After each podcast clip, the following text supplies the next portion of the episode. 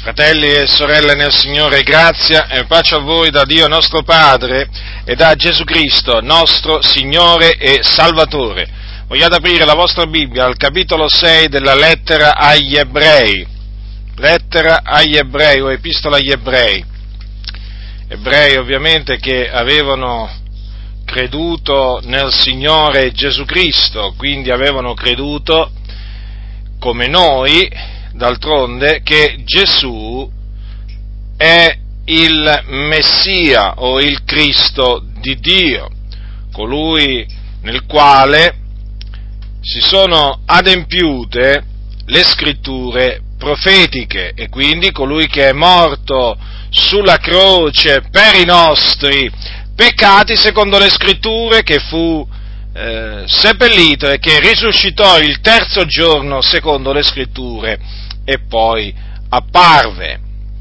Ora considerate quindi questo, che lo scrittore qui si sta rivolgendo a dei fratelli, no, a dei nostri fratelli, che erano ebrei di nascita, quindi secondo la carne erano ebrei di nascita, però erano nostri fratelli nella fede, appunto perché c'è un'unica fede e noi eh, gentili in Cristo Gesù, eh, abbiamo la stessa fede degli ebrei che sono in Cristo Gesù, perché appunto abbiamo creduto nello stesso Signore. Dunque qui si sta rivolgendo a degli ebrei di nascita che avevano creduto nel Signore, ma è ovvio che queste, queste parole che sto per leggervi riguardano anche noi che abbiamo, eh, anche noi che non siamo ebrei di nascita, Mm, perché questo? Perché anche noi siamo credenti.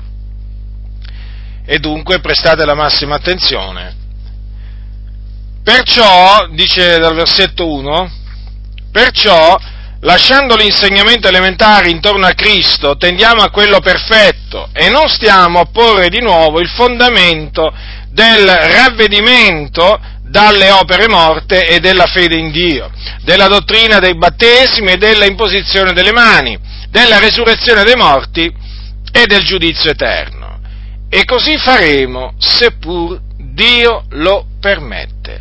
Perché quelli che sono stati una volta illuminati e hanno gustato il dono celeste e sono stati fatti partecipi dello Spirito Santo e hanno gustato la buona parola di Dio e le potenze del mondo a venire, se cadono è impossibile rinnovarli da capo a ravvedimento, poiché crocifiggono di nuovo per conto loro il figliol di Dio e lo espongono ad infamia. Infatti la terra che beve la pioggia che viene spesse volte su lei e produce erbe utili a quelli per i quali è coltivata riceve benedizione da Dio. Ma se porta spine e triboli è riprovata e vicina ad essere maledetta e la sua fine è d'essere arsa. Peraltro, diletti, quantunque parliamo così, siamo persuasi riguardo a voi di cose migliori e attenenti alla salvezza, poiché Dio non è ingiusto da dimenticare l'opera vostra e l'amore che avete mostrato verso il suo nome, coi servizi che avete reso e che rendete tuttora ai santi, ma desideriamo che ciascuno di voi dimostri fino alla fine il medesimo zelo per giungere alla pienezza della speranza, onde non diventiate indolenti, ma siate imitatori di quelli che, hanno, che per fede e pazienza eredano le promesse. Ora voglio rivolgervi un breve ammaestramento que- a proposito di questa caduta, perché come avete potuto vedere qui si parla di una caduta, è una caduta rovinosa, è una caduta dalla quale non ci si può più rialzare, cioè come credenti questa è una caduta da cui è impossibile rialzarsi. E dunque voglio, voglio parlarvi di questa caduta affinché abbiate ben chiaro in che cosa consiste questa caduta a che cosa qui, a quale caduta lo scrittore ispirato da Dio si sta riferendo. Ora, voglio tornare brevemente sull'introduzione che ho fatto prima.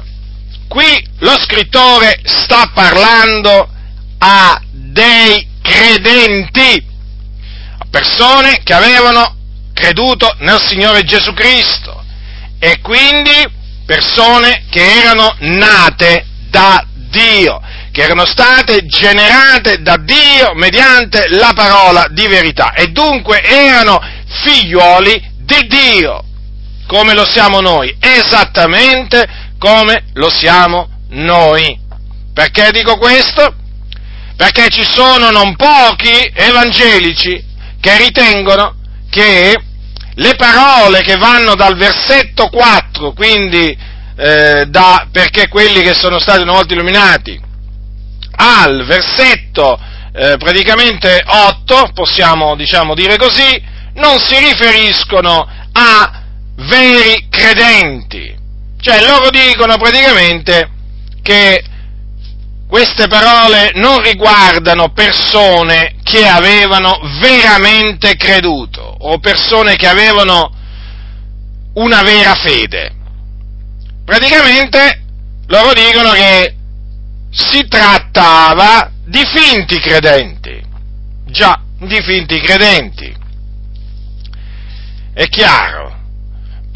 Chi sono coloro che sostengono ciò?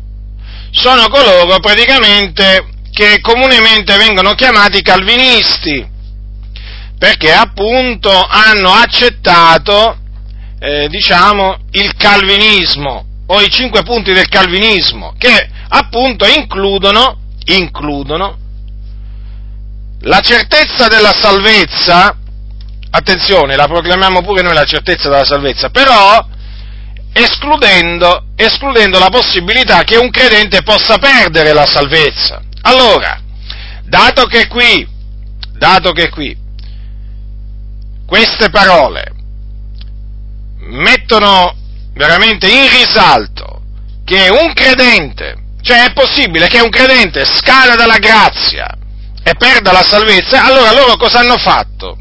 Hanno ricorso a un sofisma particolare, che è quello di dire, no, ma queste parole non, non riguardano dei credenti, assolutamente non riguardano dei credenti, ma dei finti credenti, delle persone che in effetti non avevano mai creduto e quindi che non erano state mai rigenerate. Poi cosa succede? Tra i calvinisti ci sono anche quelli che dicono, chiaramente questo per escludere eh, la possibilità di scadere dalla grazia, è superfluo che ve lo dica, ma tra i cosiddetti calvinisti ci sono anche quelli che dicono, beh sì, in effetti qua queste parole si riferiscono a dei veri credenti, però, però questa eventualità che prospetta lo scrittore è un'eventualità appunto che non si potrà mai realizzare e appunto che non si è mai realizzata. Quindi vedete un po' voi, ci sono appunto queste due correnti tra i calvinisti, però badate bene che alla fine la conclusione è la stessa. Un credente, un vero credente, loro dicono non può perdere la salvezza. Invece la Sacra Scrittura insegna, mostra in maniera inequivocabile che un credente, quindi non è che mi devo, mi devo, diciamo, non devo specificare un vero credente, se è un credente è un, è un vero credente, è ovvio, perché ha creduto. Un credente, la scrittura mostra che può perdere la salvezza, cioè esiste questa eventualità, non è qualche cosa che è impossibile che avvenga, no, ci sono stati casi infatti nel corso della storia della Chiesa di credenti che hanno perso la salvezza perché si sono, indietro, si sono tratti indietro. Allora, eh, è ovvio che questo discorso che, fan, questo discorso che loro fanno è sbagliato comunque. Sbagliano sia quelli della prima corrente che sbagliano quelli della seconda, perché alla fine poi la conclusione a cui arrivano è la stessa.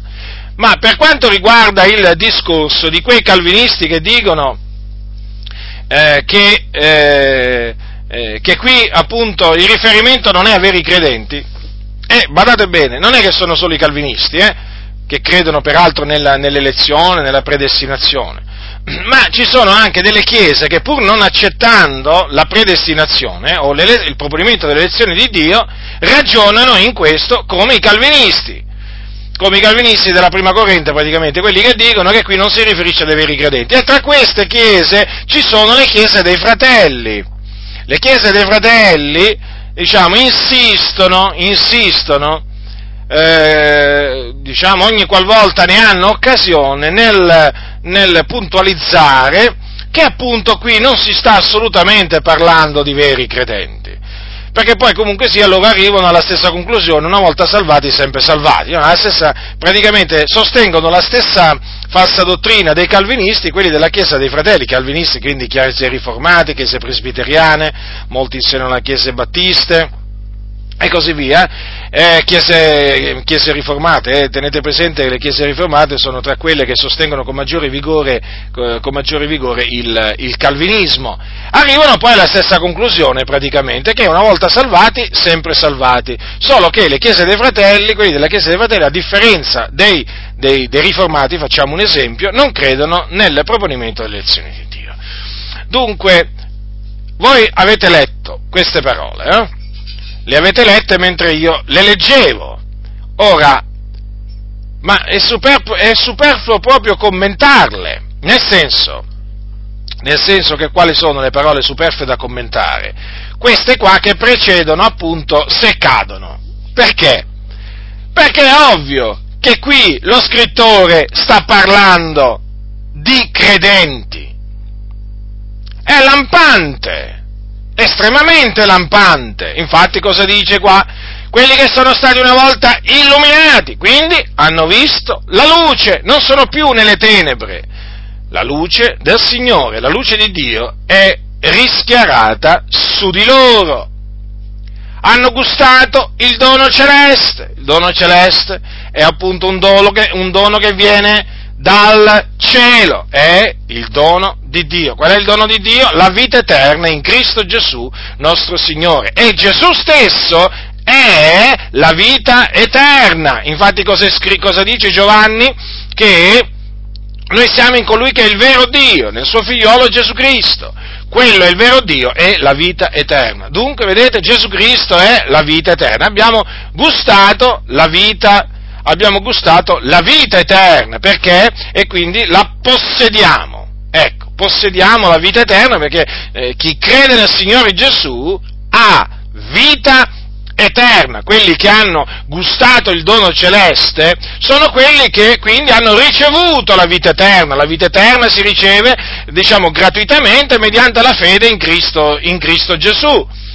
Ho scritto queste cose, diceva Giovanni, l'Apostolo, dice io vi ho scritto queste cose affinché sappiate che avete la vita eterna, voi che credete nel nome del figliolo di Dio. Notate bene, voi che credete nel nome del figliolo di Dio. Quindi coloro che credono in Gesù Cristo hanno la vita eterna. Non è appunto un parlare presuntuoso quello appunto dei credenti, quello di noi credenti che affermiamo che abbiamo la vita eterna, perché la scrittura appunto ci autorizza a proclamarlo, perché?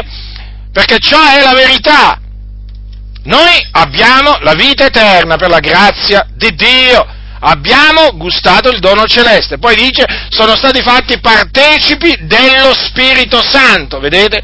Quindi, come appunto eh, si viene resi partecipi della, della, natura, della, natura, divina, quindi della natura di Dio, nel momento, eh, nel momento in cui eh, si, eh, ci si ravvede, si crede nel Signore Gesù, così si viene resi partecipi dello Spirito Santo, appunto, eh, nel momento in cui, chiaro, lo Spirito Santo viene a dimorare in noi. Però a tale, a tale proposito c'è da fare una, ehm, una diciamo, distinzione, va? Chiamiamola, chiamiamola così, perché?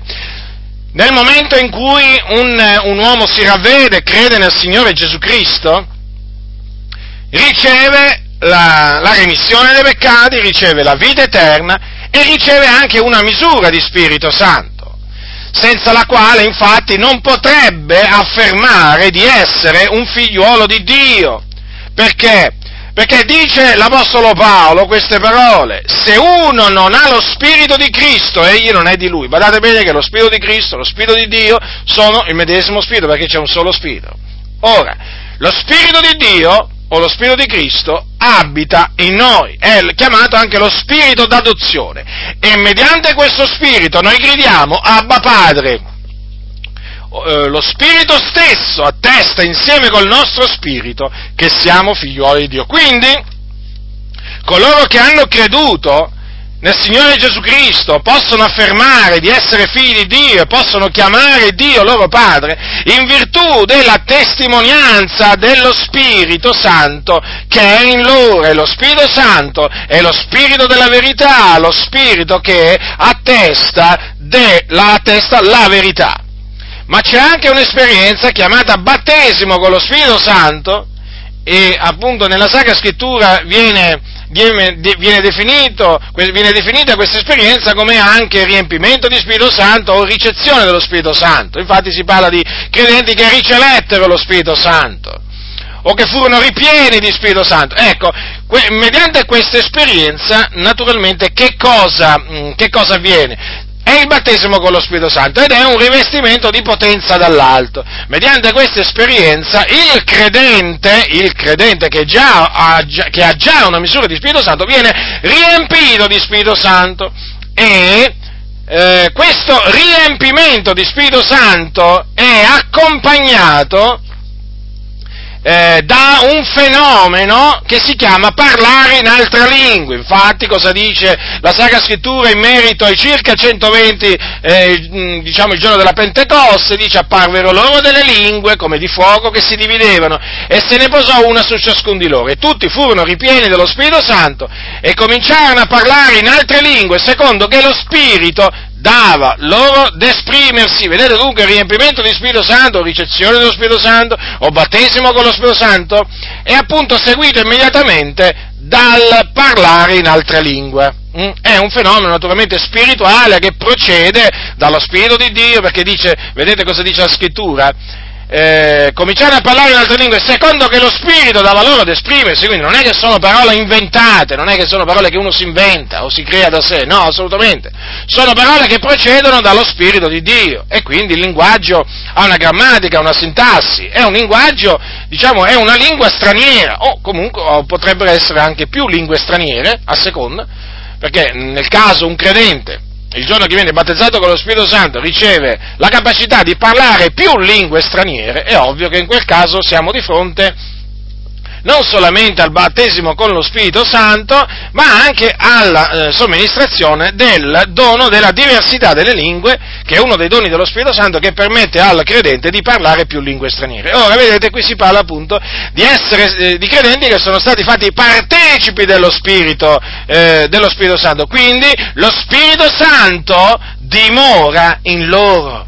E questo è fondamentale, fratelli nel Signore, eh? perché appunto conferma che qui lo scrittore sta parlando di credenti, di figlioli di Dio, perché solo i figlioli di Dio sono stati fatti partecipi del, eh, hanno lo Spirito Santo. E naturalmente coloro che sono stati battezzati con lo Spirito Santo, chiaramente bisogna dire che hanno una misura maggiore di Spirito, di Spirito Santo appunto perché ne sono, ne sono ripieni. Ora, lo Spirito Santo quindi in costoro, diciamo, dimora.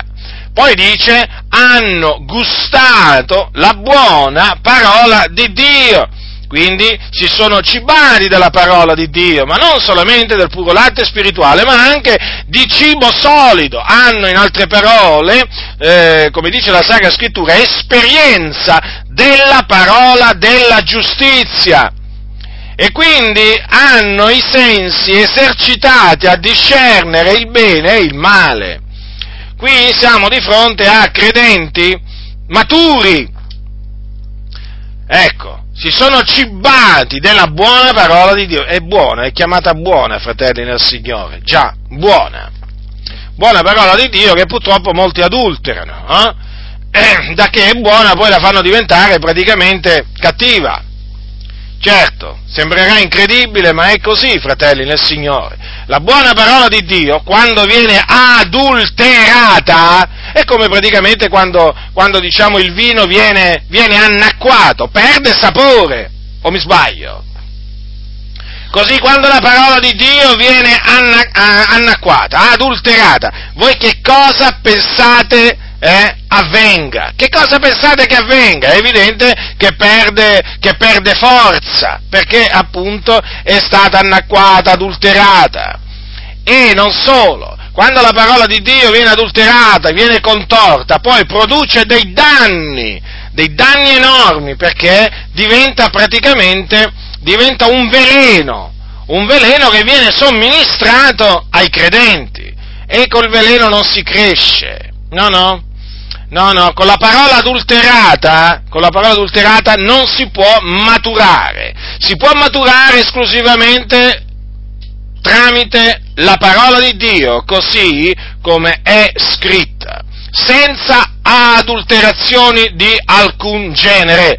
Oggi veramente pare che ci sia, ci sia veramente una sorta di abitudine, di moda, chiamatela come volete, ad adulterare la parola di Dio. Non sta più bene come sta scritta la, la parola di Dio. Bisogna adulterarla, bisogna modificarla, eh? bisogna adattarla, bisogna adattarla ai tempi, bisogna adattarla alle denominazioni. La parola di Dio non va adattata.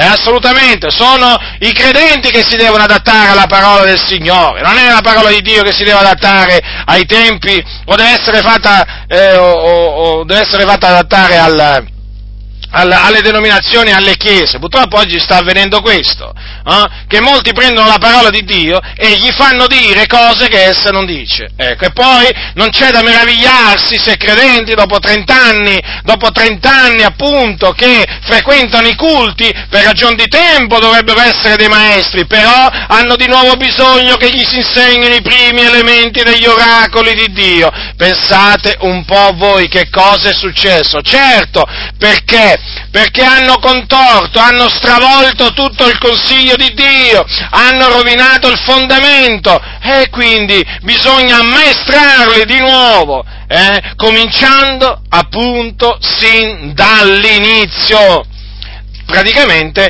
bisogna ricominciare dall'insegnamento elementare, perché qui oramai tante chiese eh, hanno ehm, adulterato l'insegnamento elementare, hanno praticamente rovinato il fondamento. Ecco perché tanti credenti sono immaturi, non hanno la, la, capacità di discernere il bene dal male, perché gli hanno somministrato non la buona parola di Dio, ma la parola di Dio adulterata.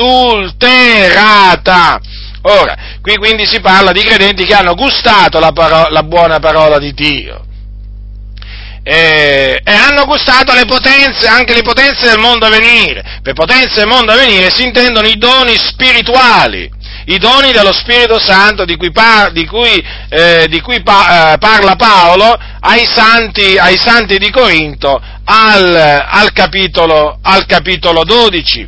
E vi ricordo questi doni, dice così l'Apostolo Paolo, a uno è data mediante lo Spirito parola di sapienza, a un parola di conoscenza, secondo il medesimo Spirito, a un altro fede, mediante il medesimo Spirito, a un altro doni di guarigioni per mezzo del medesimo Spirito, a un altro potenza ad operare miracoli, a un altro profezia, a un altro discernimento degli spiriti, a un altro diversità di lingue e ad un altro la interpretazione delle lingue. Ma tutte queste cose le opera quell'uno e medesimo spirito distribuendo i suoi doni a ciascuno in particolare come egli vuole. Vedete dunque, fratelli ecco, queste sono le potenze, le potenze del mondo a venire e quindi vengono somministrate e distribuite dallo Spirito, dallo Spirito Santo. Ora, arriviamo, arriviamo al punto, al punto appunto che voglio trattare in particolare. Se cadono, allora, già qui si parla di una caduta, come vi ho detto prima, no? C'è l'eventualità appunto che costoro cadono e quindi non è che bisogna escluderla, perché se la Bibbia dice se cadono, vuol dire che può accadere che cadono. e dice appunto che se cadono è impossibile rinnovarli da capo al ravvedimento. Cosa significa questo? Che un giorno si sono ravveduti nel Signore, ma se cadono, se cadono è impossibile che loro si ravvedano di nuovo. Ora, dato che il ravvedimento è Dio a concederlo, è ovvio che qui queste parole indicano che è certo che se costoro cadono, e poi vedremo di che caduta si tratta, il Dio non darà loro il ravvedimento, perché è impossibile rinnovarli da capo al ravvedimento, perché crocifiggono di nuovo per conto loro il figliolo di Dio e lo espongono ad infamia. Quindi questa è una caduta, appunto, particolare, è una caduta particolare, già, una caduta particolare, perché da questa caduta non ci si può più rialzare. A questo punto ecco perché è bene precisare che non si tratta di una qualsiasi caduta. Ecco perché ho detto che si tratta di una caduta particolare e non di una qualsiasi caduta. Perché? Perché la Sacra Scrittura dice che il giusto cade sette volte e si rialza. Sta parlando del giusto, fratelli. Il giusto chi è? Chi è il giusto? È colui che vive per fede. Cosa dice il Signore? Il mio giusto vivrà per fede. Ora però dice anche la Sacra Scrittura che il giusto cade sette volte e si rialza. Allora vedete, c'è la possibilità che il giusto cada e naturalmente la possibilità che si rialzi, quindi che si ravveda. Ma come c'è anche la possibilità che cada e appunto non si possa più rialzare. Allora ecco che bisogna, bisogna specificare eh, qual è questa caduta dalla quale il credente non si può più rialzare. Ma prima di parlare di qual è la caduta da cui un credente, diciamo che appunto non si può più rialzare, eh, prima di parlare di questa caduta voglio parlare delle cadute da cui un credente invece si può rialzare, o meglio, mh, mm, voglio parlarvi di peccati dai quali il credente si può ravvedere, o meglio, si deve ravvedere, ma anche chiaramente si può ravvedere. E vi citerò alcuni passi della scrittura un po' per farvi, per farvi comprendere che questa caduta di cui parla lo scrittore agli ebrei non è una qualsiasi caduta, ma rendetevi conto questo, fratelli e signori, ma se fosse una qualsiasi caduta, chiaramente la scrittura contraddirebbe la Sacra Scrittura. Certo, perché contraddirebbe quella parola che è scritta nel libro dei Proverbi che dice che il giusto cade sette volte e si rialza. Allora ecco, questa è la ragione per cui, per cui diciamo che questa è una, giusta ragione, e fra poco dopo lo spiegheremo, che questa è una caduta particolare. Allora, per quanto riguarda cadute, perché poi quando uno pecca è chiaro che quella è una caduta, è una caduta. Per quanto riguarda appunto cadute dalle quali eh, ci, si può, eh, ci, si può, rialzare, vi voglio, vi voglio citare queste parole che sono scritte da Giacomo, il fratello del Signore. Giacomo, il fratello del Signore. Allora, sono scritte al capitolo 4 appunto dell'epistola che porta il suo nome. Voglio ricordare che anche qui Giacomo ha scritto a dei credenti, a dei figliuoli di Dio. Ascoltate che cosa dice, leggerò i primi dieci versetti. Donde vengono le guerre e le contese fra voi? Non egli da questo, cioè dalle vostre volontà che guerreggiano nelle vostre membra? Voi bramate non avete, voi uccidete ed invidiate e non potete ottenere, voi contendete e guerreggiate, non avete perché non domandate, domandate e non ricevete, perché domandate male per spendere nei vostri piaceri. O gente adultera, non sapete voi che l'amicizia del mondo è inimicizia contro Dio? Chi dunque vuole essere amico del mondo si rende nemico di Dio. Ovvero, pensate voi che la scrittura dichiari in vano che lo spirito che egli ha fatto abitare in noi ci brava fino alla gelosia?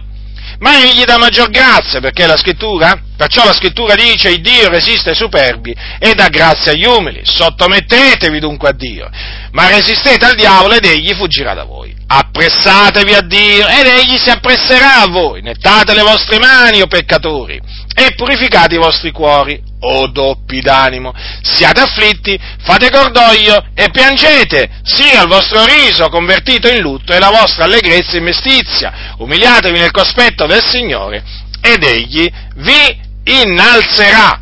Ora vorrei che, notia, eh, vorrei che notasti questo.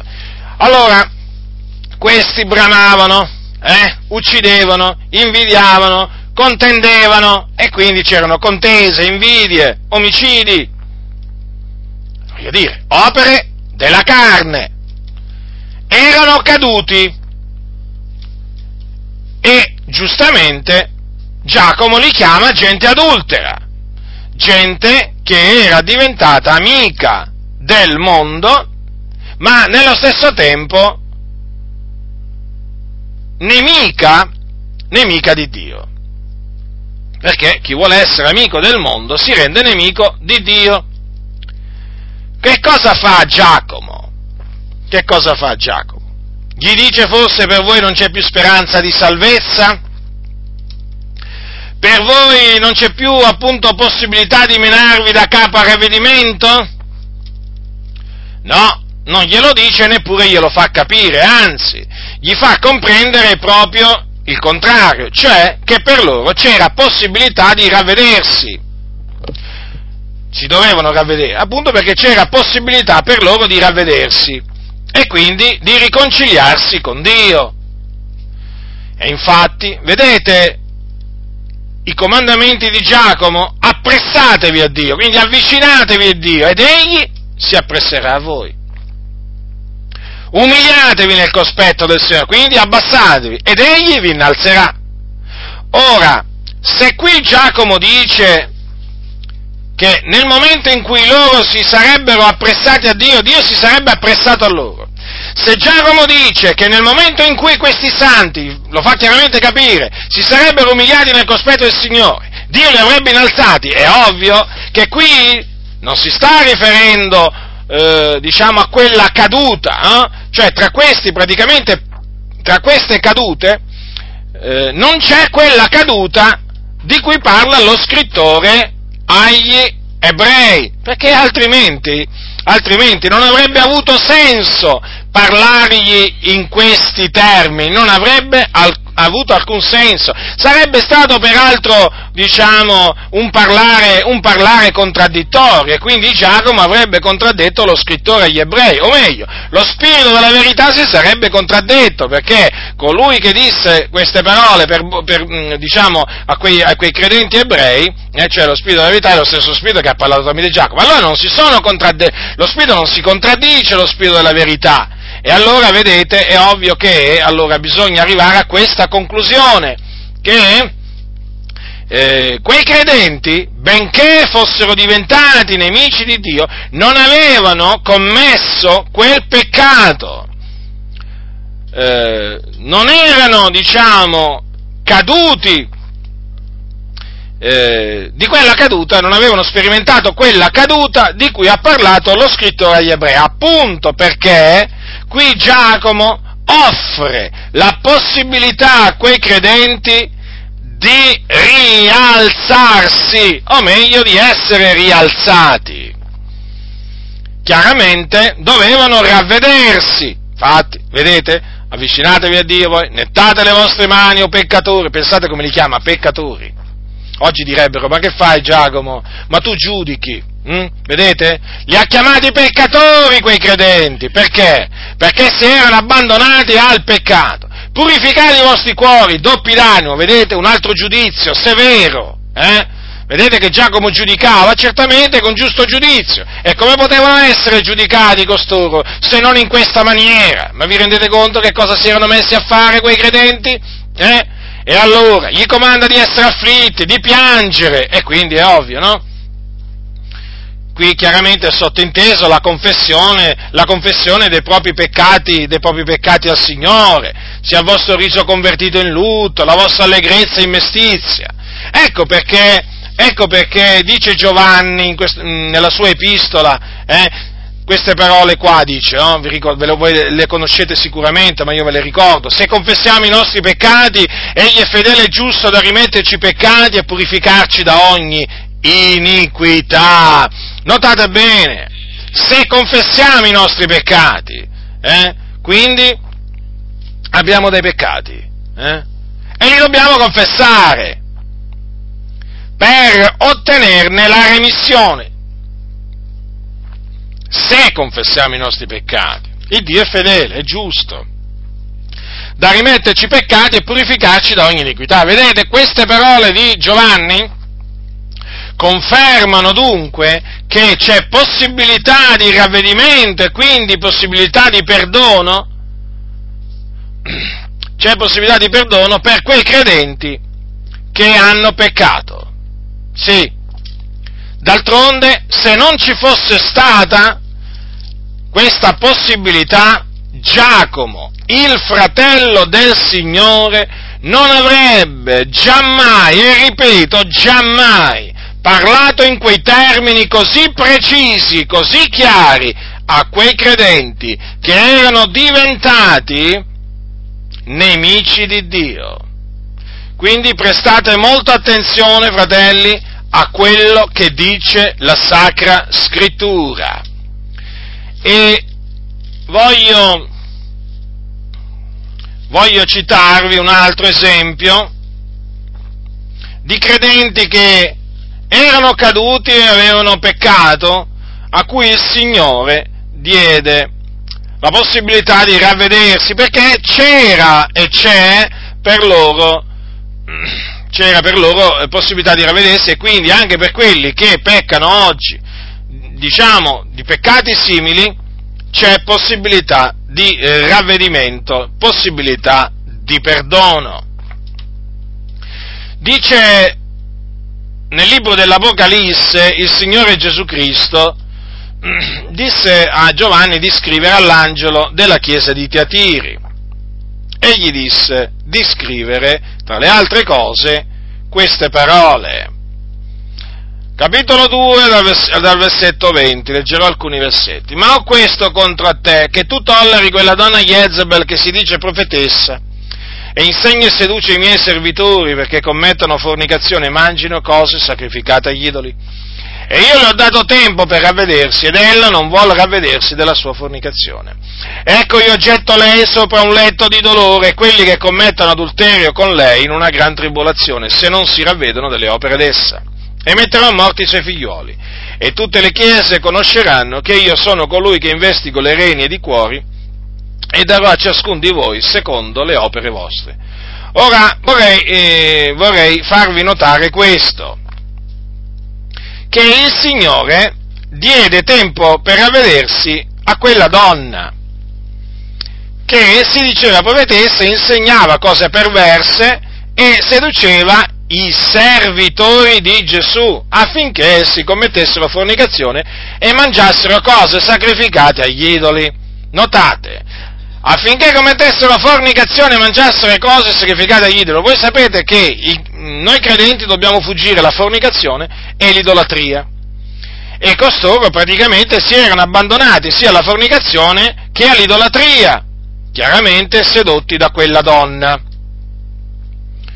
E la stessa cosa avviene oggi, sapete, fratelli del Signore, ci sono credenti che purtroppo vengono sedotti da delle, da delle donne che praticamente si dicono o profetesse o pastoresse, eh, e che chiaramente cadono, cadono, in questi peccati.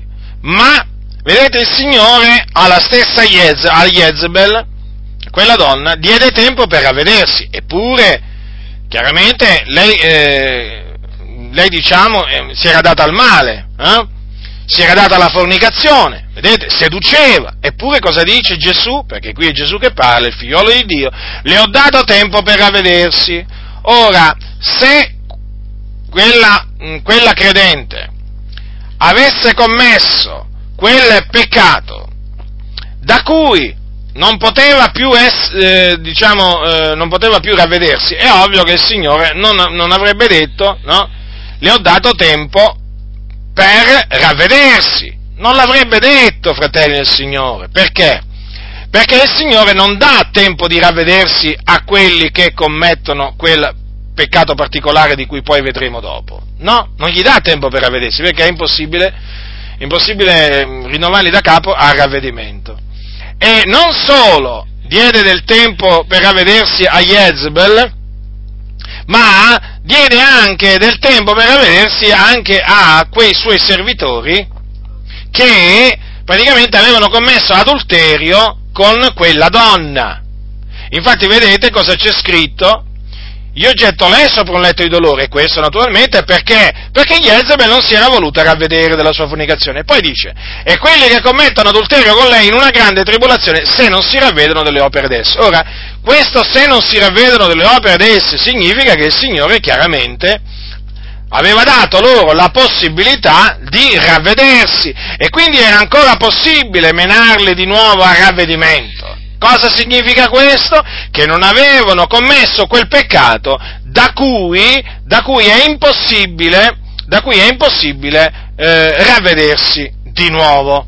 Questo è importante, fratelli nel Signore. Questo è importante perché in mezzo alla Chiesa sono sempre sorti nel, nel corso, diciamo, del tempo degli uomini che hanno insegnato invece che qualsiasi peccato commesso dopo il battesimo eh, era un peccato imperdonabile. Sì, sì. Voi direte, ma com'è possibile questo? È possibile perché di uomini che insegnano cose storte e perverse ce ne sono sempre stati in mezzo, in mezzo, alla, chiesa, in mezzo alla Chiesa di Dio. E una di queste cose storte e perverse è questa, cioè che per, eh, diciamo, il peccato che si commette per i peccati che si commettono dopo il battesimo non c'è più possibilità di ravvedersi e quindi non c'è più possibilità di perdono. È naturalmente una dottrina eh, malvagia, è una dottrina falsa, è una dottrina che viene dal diavolo, è una dottrina spietata che fa veramente, eh, pre, che fa apparire il, il Dio nostro come un Dio spietato, non un Dio pietoso, non un Dio misericordioso, ma un Dio spietato. E quindi quel Dio che predicano costoro, di cui parlano costoro, non è il vero Dio, perché il vero Dio di cui parla la Sacra Scrittura è un Dio che dà la possibilità, il tempo di ravvedersi anche anche a quei suoi figliuoli che sono appunto caduti. Appunto dovete sapere queste cose perché purtroppo, purtroppo sapete cosa succede?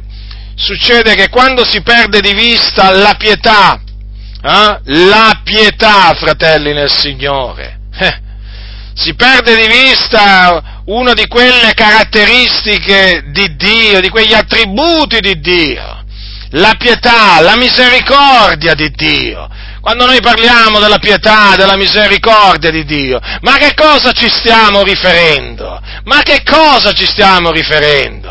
Ma basta leggere le sacre scritture per capirlo, per vedere veramente la pietà del Signore manifestatasi a più riprese nel, nel corso della storia del, del, del popolo di Israele, la sua misericordia. Ma considerate, considerate il Signore, quante volte ha perdonato il suo popolo in mezzo al deserto. Ma considerate il Signore che perdonò Manasse. Manasse, un uomo veramente che aveva commesso tante di quelle nefandezze. Eppure il Signore eh, ascoltò le sue preghiere. Il Signore perdonò a Davide, un uomo secondo il cuore di Dio, un uomo che si era reso colpevole. Di che cosa? Di che cosa? Di un omicidio, si era, comm- si era reso colpevole di adulterio pure, eppure il Signore, quando lui riconobbe che aveva peccato, il Signore lo perdonò, il Signore lo perdonò e che diremo? Ci dimenticheremo forse di Pietro, che rinnegò il Signore tre volte. Badate bene, non tradì, alcuni dicono tradì, no, fu Giuda a tradirlo, è diverso. Pietro rinnegò il Signore, è vero questo, Ma il Signore, vedete, aveva previsto nel suo caso, aveva stabilito innanzi che si doveva convertire quantunque lo avesse rinnegato per tre volte. Infatti cosa gli aveva detto il Signore, Simone, Simone? Ecco, Satana ha chiesto di vagliarvi come si vaglia il grano, ma ho pregato per te affinché la tua fede non venga meno e tu quando sarai convertito conferma i tuoi fratelli. Vedete? La fede di, la fede di Pietro non venne meno, quantunque Pietro rinnegò il Signore, ma la sua fede non venne meno. Perché? Perché il Signore aveva pregato. Gesù aveva pregato per Simone affinché la sua, la sua fede non venisse, non venisse meno e quindi affinché lui non gettasse via la sua fede. Eh sì, fratelli, questa è la verità e quindi la misericordia del Signore. Ma voi non vedete la misericordia del Signore, la pietà del Signore? Eh? In queste parole che appunto Gesù rivolse all'angelo della chiesa di Tiatiri, ma io la vedo la pietà di Dio, io la vedo la misericordia di Dio. E chi è che non la vede? Chi è che non la vede? Che, quei credenti che sono stati accecati, accecati dal nemico e che sono diventati spietati spietati, pensate. Voi direte, si può diventare pure spietati? Sì, si può diventare pure spietati in mezzo alla Chiesa. E alcuni lo sono diventati, alcuni lo sono diventati. E quindi lungi da noi il diventare spietati, fratelli. Eh? Attenzione, lo ripeto, lungi da noi il diventare spietati. Esortiamo riprendiamo, ammoniamo, ma sempre nella speranza, col desiderio vivo che coloro che vengono da noi ammoniti si ravvedano, si convertano, perché è questo il nostro desiderio. Se noi riproviamo le opere infruttuose delle tenebre in mezzo alla Chiesa, se noi, se noi ammoniamo, riprendiamo, sgridiamo, lo facciamo perché sappiamo che Dio è misericordioso, è lento all'ire di grande benignità.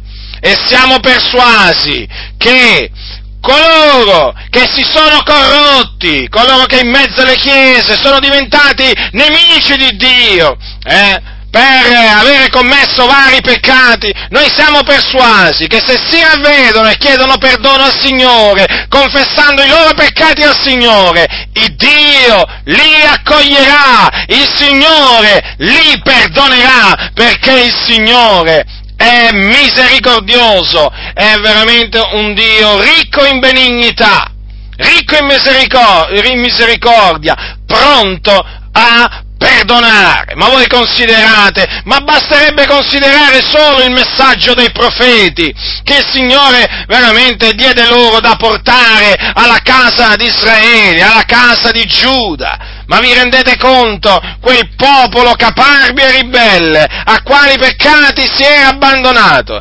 Eppure il Signore mandò loro i profeti con un messaggio di ravvedimento affinché il suo popolo si ravvedesse, si convertisse dalle sue vie malvagie e tornasse a camminare nella buona strada e tornasse alla parola di Dio. E questo è il nostro desiderio. Noi, il nostro desiderio non è distruggere la Chiesa, ma credo che lo, questo lo abbiano capito oramai in tanti, solo i ciechi non l'hanno capito. Noi distruggiamo i ragionamenti che si elevano contro la conoscenza di Dio, eh? noi quello distruggiamo, ma noi non vogliamo distruggere le anime, noi vogliamo che le anime siano salvate veramente, che giungano al ravvedimento quelle anime eh, che in mezzo al popolo di Dio eh, sono cadute nel peccato. Che cosa diceva che cosa diceva Pietro nella sua seconda, seconda epistola?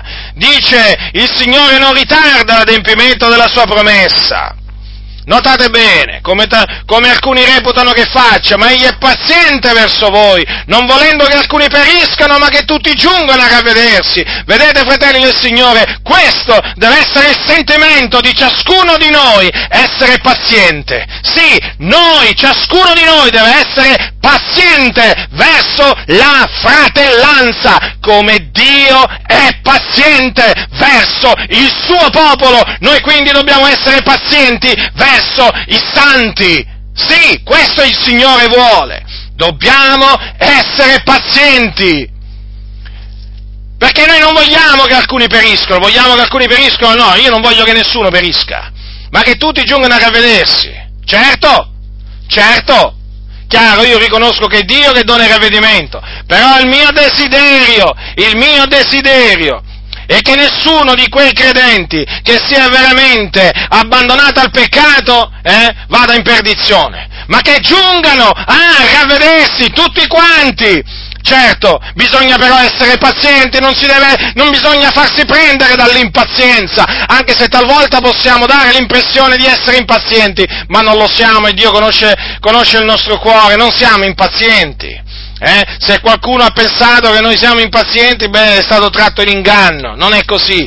Noi siamo pazienti, eh? se, fossimo, se fossimo diventati impazienti qua veramente No, no, non siamo diventati impazienti e nemmeno lo, lo vogliamo diventare. Eh? E io naturalmente vi metto in guardia, fratelli del Signore, dal diventare impazienti. Eh? Noi dobbiamo essere pazienti, longanimi, longanimi. E chiaramente come il Signore dà del tempo ai suoi per ravvedersi, e quindi vuol dire che gli dà del tempo, è paziente. E allora anche noi dobbiamo essere pazienti. Quindi predicare il ravvedimento certamente, però anche aspettare con pazienza. Eh? essere pazienti, che coloro appunto ehm, a cui noi annunziamo il ravvedimento, a qui sto parlando dei credenti, si ravvedano, perché questo, fratelli, è il desiderio, è il desiderio del nostro cuore, perché appunto noi sappiamo chi è Dio, il nostro Dio è un fuoco consumante. Vedete come dice qua? Egli è paziente verso voi, verso voi. Chi, chi è questo voi? Chi sono questi voi? Voi sono i santi, non è il mondo, non è il mondo, perché sono, voi sapete che ci sono quelli che prendono queste parole, no? perché vogliono far capire che il Signore dice eh, non vuole che nessuno perisca, che tutto il mondo giunga a ravvedersi, ma non è così. Qui Pietro sta parlando ai santi, Simon Pietro, servitore apostolo di Gesù Cristo, a quelli che hanno ottenuto una fede preziosa quanto la nostra nella giustizia del nostro Dio e Salvatore Gesù Cristo. Ma dico io, ma chi sono costoro? Il mondo? Sono, sono, quelli di fuori, no, qui parla di coloro che hanno ottenuto una fede preziosa. Qual è questa fede preziosa? Eh? È la fede nella giustizia di Dio. E dunque, costoro eh, sono i giusti. Allora, vedete cosa dice qua? Egli è paziente verso voi, non volendo che alcuni periscono, ma che tutti giungano a ravvedimento. È evidente, a, ehm, ravvedimento, sì, a ravvedersi. Ora, è chiaro che gli apostoli esortavano a ravvedersi. Vi ricordate Paolo quando diceva, per esempio, ai Corinti, siate riconciliati con Dio? Certo, gli apostoli esortavano, esortavano coloro che avevano peccato a ravvedersi ma lo facevano naturalmente con pazienza, non lasciandosi prendere dall'impazienza, eh? mm. senza diventare spietati. Eh? Perché poi, se si diventa spietati, fratelli, sapete cosa succede? Che poi Dio diventa spietato con noi, eh? Perché se noi cominciamo a diventare spietati, poi sapete cosa succede? Eh, ve lo ripeto, noi non perdoniamo più agli altri. E voi cosa pensate? Che se noi non perdoniamo agli altri, poi il Signore perdonerà a noi? No, no, no, assolutamente. Se noi non perdoniamo agli uomini i loro falli, Dio non perdonerà neppure a noi i nostri falli. Quindi massima attenzione, fratelli, eh? Pazienza e pietà. Siate pazienti e siate pietosi, come è il nostro Dio. Verso di noi è paziente il Signore? È pietoso il Signore verso di noi? Mi pare di sì. C'è qualcuno di voi che può dire che Dio non è stato paziente verso di lui? Eh? Chi può dirlo tra di voi? Nessuno. Io so già che nessuno può dire tra di voi eh, che il Signore non è stato paziente verso di lui o che non è stato pietoso verso di lui. E quindi che faremo noi? Diventeremo impazienti? Diventeremo spietati? Guai a noi se diventassimo impazienti e spietati. Eh? La conoscenza che noi riceviamo da Dio, la sapienza che noi riceviamo da Dio non ci deve mai portare, mai portare a diventare spietati e impazienti. Mai, fratelli nel Signore, mai. Anzi, anzi, più si cresce, più si matura e più si diventa pazienti e più si diventa pietosi verso appunto coloro, coloro che eh, coloro che cadono in qualche peccato. Attenzione, questo non significa diventare tolleranti. No, fratelli, noi non tolleriamo, noi non tolleriamo quella donna Jezebel, non la tolleriamo, ma le diamo tempo di ravvedersi. Comprendete? Cioè la esortiamo a ravvedersi, ma non è che la tolleriamo. Eh, attenzione, perché il Signore disse all'angelo della chiesa di Tetiri che lui aveva questo contro di lui, che tollerava che tollerava quella donna Jezebel, quindi non, aveva, non, la, non l'aveva esortata a ravvedersi, non l'aveva ammonita. Invece gli apostoli che facevano? Gli apostoli ammonivano, riprendevano.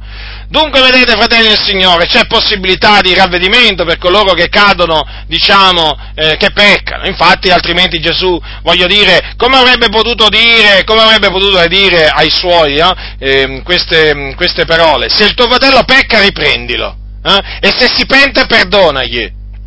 E se ha peccato contro te sette volte al giorno e sette volte torna a te e ti dice mi pento, perdonagli. Spiegatemi come, hm? se non ci fosse possibilità di ravvedimento e di perdono per un fratello che pecca contro di noi, ma come, po- cioè, il Signore perché avrebbe mai detto queste parole? Perché mai dovremmo riprenderlo? Perché mai dovremmo riprenderlo? Allora vedete? queste parole, tutte queste che vi ho citato, appunto confermano, confermano che quella caduta di cui ha parlato lo scrittore agli ebrei è un peccato a sé stante, è un peccato grave naturalmente, ma è un peccato a sé stante particolare dal quale non ci si può più ravvedere. Però vedete qui cosa ha detto Gesù? Se tuo fratello pecca, riprendilo, se si pente perdonagli. Quindi, vedete, c'è la possibilità che si penta, che si ravvede, quindi c'è possibilità che egli sia perdonato. Chiaramente potrei citarvi altri passi della scrittura che mostrano appunto questa possibilità di ravvedimento, eh, diciamo, dai peccati, ma credo che questi, siano, che credo che questi siano sufficienti. Vediamo allora adesso di spiegare questa caduta da cui è impossibile rialzarsi. Eh? Eh, o eh, diciamo spieghiamo appunto qual è questo peccato per il quale non c'è più possibilità eh, non c'è più perdono alcuno, possibilità di perdono alcuno, appunto perché non c'è più possibilità di ravvedersi. Allora, questo, praticamente, questa caduta, questo peccato è il, l'abbandono della fede, il rinnegamento, rinnegamento del Signore. Infatti, infatti, sempre lo scrittore agli ebrei ha detto queste parole, al capitolo 10, prendete il capitolo 10 di ebrei, dal versetto 26 perché se pecchiamo volontariamente dopo aver ricevuto la conoscenza della verità non resta più alcun sacrificio per i peccati. Rimangono una terribile attesa del giudizio e l'ardore di un fuoco che divorerà gli avversari. Uno che abbia violato la legge di Mosè muore senza misericordia, sulla parola di due o tre testimoni. Di qual peggior castigo? Stimate voi che sarà giudicato degno colui che avrà calpestato il figlio di Dio, avrà tenuto per profano il sangue del patto, col quale è stato santificato, e avrà oltraggiato lo spirito della grazia? Poiché noi sappiamo chi è colui che ha detto a me appartiene la vendetta, io darò la retribuzione e ancora il Signore giudicherà il suo popolo. È cosa spaventevole cadere nelle mani dell'Iddio vivente. Vedete dunque? Qui lo scrittore parla di un peccato volontario, eh? diciamo che un credente può commettere dopo aver ricevuto la conoscenza della verità. Vedete che anche in queste parole è confermato che sì, appunto questo peccato può essere commesso da quelli che hanno creduto, da quelli che sono stati salvati, perché qui vedete si parla di persone che hanno, vedete qua, ricevuto la conoscenza della verità, quindi hanno conosciuto la verità. E chi è la verità se non Cristo Gesù? Dunque, che cosa qua dice? Che per costoro che per costoro che commettono questo peccato rimangono una terribile attesa del giudizio. Hm? È l'ardore di un fuoco che divorerà gli avversari. Ma perché? Ma perché questo? Perché? Allora, hanno calpestato il figlio di Dio, hanno tenuto per profano il sangue del patto col quale sono stati santificati hanno oltraggiato lo spirito della grazia. Vedete in che cosa consiste questo peccato? Praticamente è spiegato un po' più avanti, no? perché se, se, uno comincia a leggere se pecchiamo volontariamente comincia a pensare che qualsiasi peccato no? sia appunto rientri in, questi, in, diciamo, in questa categoria. No, fratelli del Signore, perché qui appunto si parla di un peccato particolare, il peccato che mena a morte praticamente eh, di cui parla eh, Giovanni nella sua epistola. Quindi, chi commette questo peccato, che è il, il peccato che mena a morte, che cosa fa? Calpesta eh, il figlio di Dio, tiene per profano il sangue del patto, col quale è stato santificato, e oltraggia lo spirito della grazia. Ecco, per costui non c'è più appunto possibilità di ravvedimento, infatti dice è impossibile mena, eh, rinnovarli da capo a ravvedimento.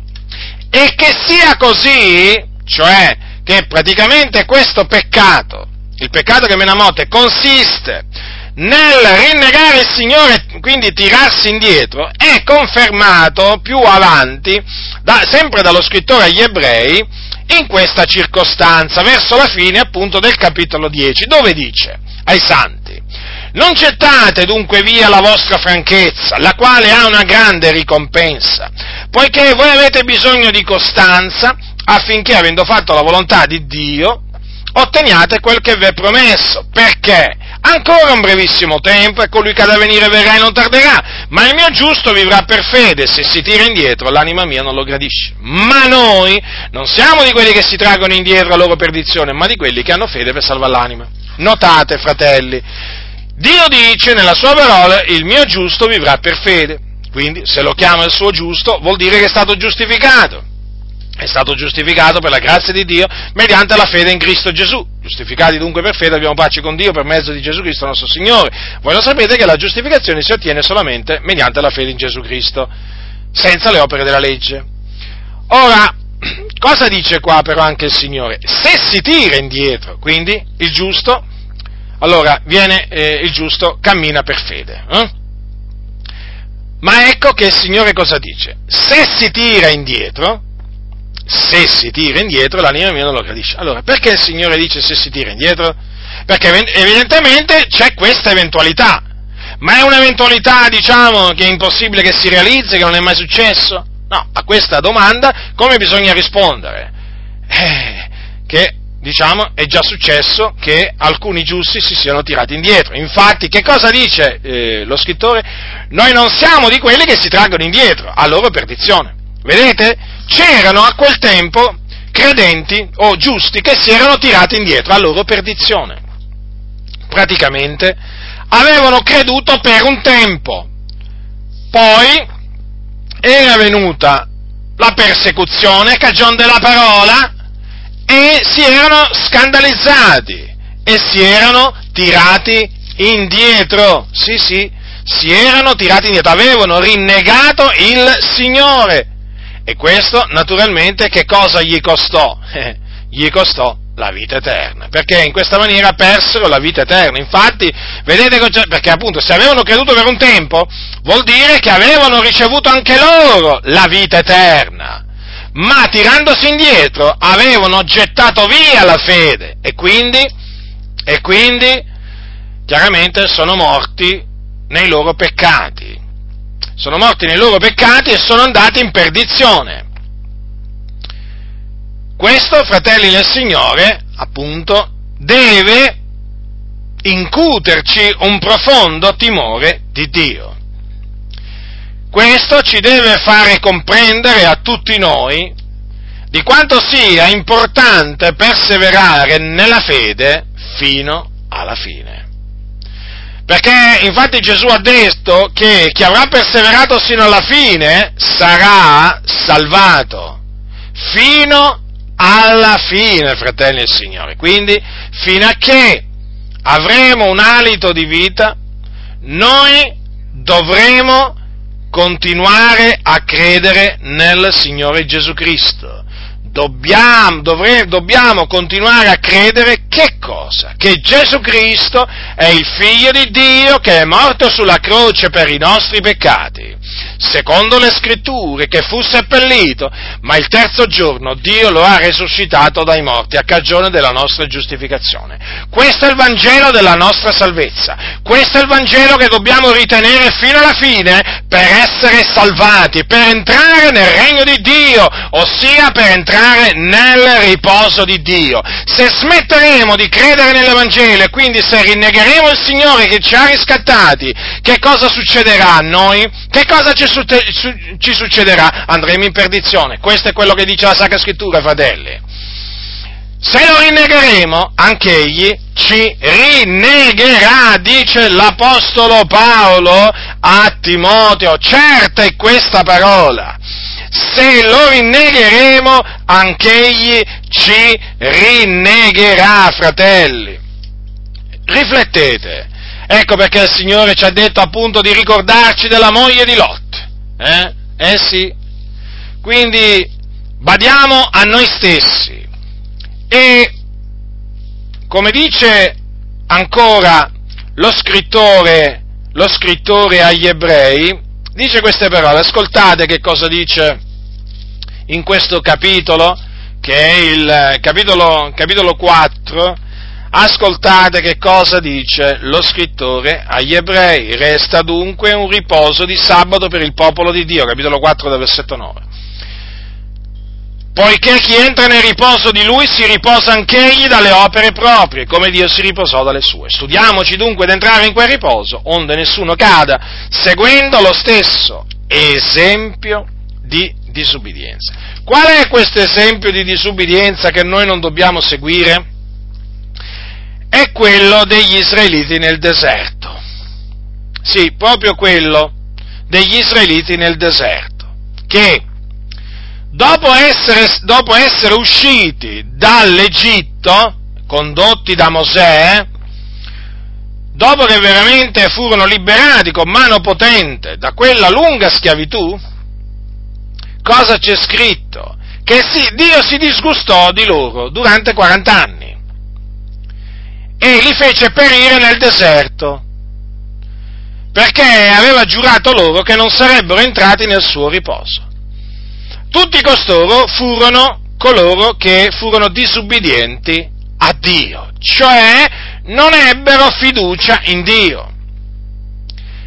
Non vi potevano entrare a motivo dell'incredulità nella terra promessa. Incredulità? Sì, incredulità, perché quando Dio comandò gli israeliti tramite Mosè di salire e prendere possesso del paese, il popolo si rifiutò, si rifiutò di avere fiducia in Dio che aveva promesso loro che sarebbe andato davanti a loro hm? e avrebbe distrutto davanti a loro le nazioni appunto che si trovavano in, in, nella terra di Canaan. Ma loro rifiutarono di avere fiducia in Dio rifiutarono di credere in Dio.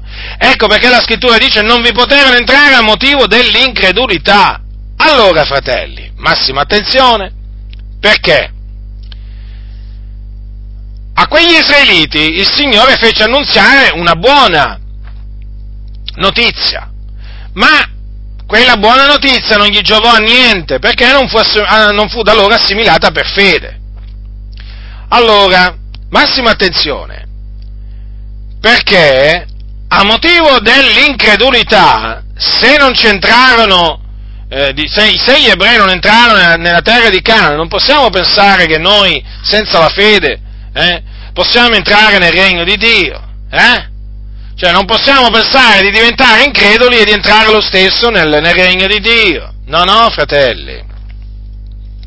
Ecco perché la scrittura ci mette in guardia, onde nessuno cada seguendo lo stesso esempio di subbidienza. Perché appunto si entra nel riposo di Dio e si entra nel riposo di Dio quando si muore nel Signore, perché ci si riposa dalle opere proprie, eh? si entra nel riposo di Dio solamente mediante la fede, fratelli, solamente mediante la fede. Ecco perché è di fondamentale importanza mantenere, conservare la fede fino alla fine, perché chi la butta via la fede, perché la fede è, un, è, il dono di Dio, l'abbiamo ricevuto da Dio. Chi la butta via la fede non potrà entrare nel regno di Dio, non potrà entrare nel paradiso. Senza fede, senza fede si spalancano, si spalancano le porte dell'inferno, fratelli. Infatti, vedete, cosa dice qua la scrittura di quelli che si traggono indietro e che quindi smettono di credere. Hanno creduto per un tempo, poi a un, certo, a, un, certo, a un certo punto smettono di credere. Sono quelli che si traggono indietro e quindi eh, calpestano il figlio di Dio. Tengono per profano il sangue, il sangue, di Cristo con il quale un giorno sono stati santificati, oltraggiano lo spirito della grazia eh, che era venuto a dimorare in loro e allora si traggono indietro, rinnegano il Signore e quindi andranno costoro in perdizione. Perché? Perché hanno commesso il peccato che mena a morte. Questo appunto, vedete, quando dunque leggete nel capitolo 6, se cadono, eh, se cadono, a quel, diciamo che quel se cadono è uguale, è uguale che dire, è come dire, se commettono il peccato che mena a morte. Dunque, non un qualsiasi peccato, ma il peccato che mena a morte. Eh già, è così, fratelli nel Signore. Quindi, questo mio breve insegnamento, peraltro, avevo già, avevo già parlato di questo, di questo argomento, ma ho voluto, ho voluto ritornarci su per ricordarvi per ricordarvi in che cosa consiste appunto il peccato che mena a morte, questo breve insegnamento ha diciamo, naturalmente un duplice scopo, quello di mettere in, eh, diciamo, in risalto la misericordia di Dio, quindi la sua pietà, eh, la sua prontezza a perdonare quei credenti che si ravvedono dei loro peccati e vanno a Lui con un cuore contrito, con un, con un, cuore rotto, uno spirito contrito, perché il Signore veramente li perdona e questo è quello che Lui, quello che lui ha promesso. E quindi vedete, mettere in risalto la misericordia di Dio è sempre cosa buona, perché siamo veramente circondati, noi veramente, siamo veramente circondati, circondati da, da, infermità, nel senso, eh, voglio, come, dice, come dice un passo, come dice come dice un passo, diciamo, della Sacra, della sacra Scrittura, eh, il peccato così facilmente eh, ci avvolge. E dobbiamo, dobbiamo riconoscerlo, fratelli, questo, che il peccato ci avvolge così facilmente. Quindi è bene mettere in risalto, ritengo che sia doveroso mettere in risalto la misericordia del Signore verso di noi e naturalmente la sua giustizia, perché dice se confessiamo i nostri peccati egli è fedele e giusto, vedete dunque? Perché chiaramente poi questo, questo diciamo, aspetto no? comprende chiaramente anche la fedeltà, perché il Signore usa misericordia verso di noi quando noi ci ravvediamo e confessiamo a Lui i nostri peccati, perché Egli è fedele e mantiene la parola data, vedete dunque? Quindi questo aspetto, diciamo, della misericordia di Dio mette anche, diciamo, in risalto la sua fedeltà, che è veramente grande la fedeltà del Signore, eh? è veramente grande, come anche la sua giustizia, perché dice, se confessiamo i nostri peccati, egli è fedele e giusto da rimetterci i peccati e purificarci da ogni iniquità. Quindi veramente in questo, in questo atto, atto di Dio verso di noi vediamo la sua fedeltà, vediamo la sua giustizia e la sua misericordia. La sua misericordia, fratelli nel Signore, che è veramente, che è veramente grande quanto la sua, quanto grande la sua, la sua fedeltà. Eh, e poi, naturalmente, questo... Eh, che non è, badate bene, questo, cioè il mettere enfasi su questo aspetto non è un incoraggiamento a peccare, eh? eh lungi da noi, peccheremo noi, dice, dice l'Apostolo Paolo, vi ricordate l'Apostolo Paolo cosa dice, fratelli? Ricordiamoci di queste, anche di queste parole, eh? che sono scritte al capitolo, al capitolo 6, che dire, di Romani, che diremo dunque? Rimarremo noi nel peccato onde la grazia abbondi? Così non sia! Vedete? Così non sia! Peccheremo noi perché non siamo sotto la legge ma sotto la grazia, così non sia, cioè il fatto che ci sia la possibilità di ravvedersi dai, pec- dai peccati non deve essere, non è mica un incoraggiamento a peccare, eh, fratelli nel Signore, nella maniera più assoluta. Paolo, gli apostoli, eh, conoscevano il Dio, conoscevano la misericordia di Dio, la fedeltà di Dio, la giustizia di Dio, ma non hanno mai incoraggiato, non hanno mai incoraggiato i credenti a peccare, e così anche noi, noi non incoraggiamo nessuno a peccare peccare. Però dobbiamo ribadire, dobbiamo ribadire eh, che esiste la misericordia di Dio, no? che Dio è paziente e che Dio è misericordioso e quindi che Dio è pronto a perdonare coloro che appunto sono caduti, è certo, che hanno peccato, perché il Signore appunto è fedele ed è misericordioso e quindi a costoro, a costoro va detto ravvedetevi convertitevi, confessate i vostri peccati al Signore, affinché il Signore abbia misericordia di voi, abbia misericordia delle vostre iniquità. E dall'altro, naturalmente, questo, eh, l'altro aspetto, l'altro scopo, eh, perché ho parlato appunto di due scopi di questo insegnamento che vi ho rivolto, è quello appunto di incoraggiarci eh, di incoraggiarvi a perseverare fino alla fine nella fede nel figliuolo di Dio, eh, perché la scrittura è chiara, il giusto vivrà per fede, se si tira indietro, eh, cosa dice il Signore? L'anima mia non lo gradisce. Allora, per essere graditi fino alla fine, bisogna perseverare nella fede. Questo è quello che insegna la Sacra Scrittura. E quindi questo, diciamo, eh, questo, incoraggi- cioè questo incoraggiamento che voglio, che voglio rivolgervi, che è appunto di perseverare nella fede, nella fede nel Figlio di Dio, per ottenere poi in quel giorno la corona della vita che il Signore ha promesso a quelli che lo amano.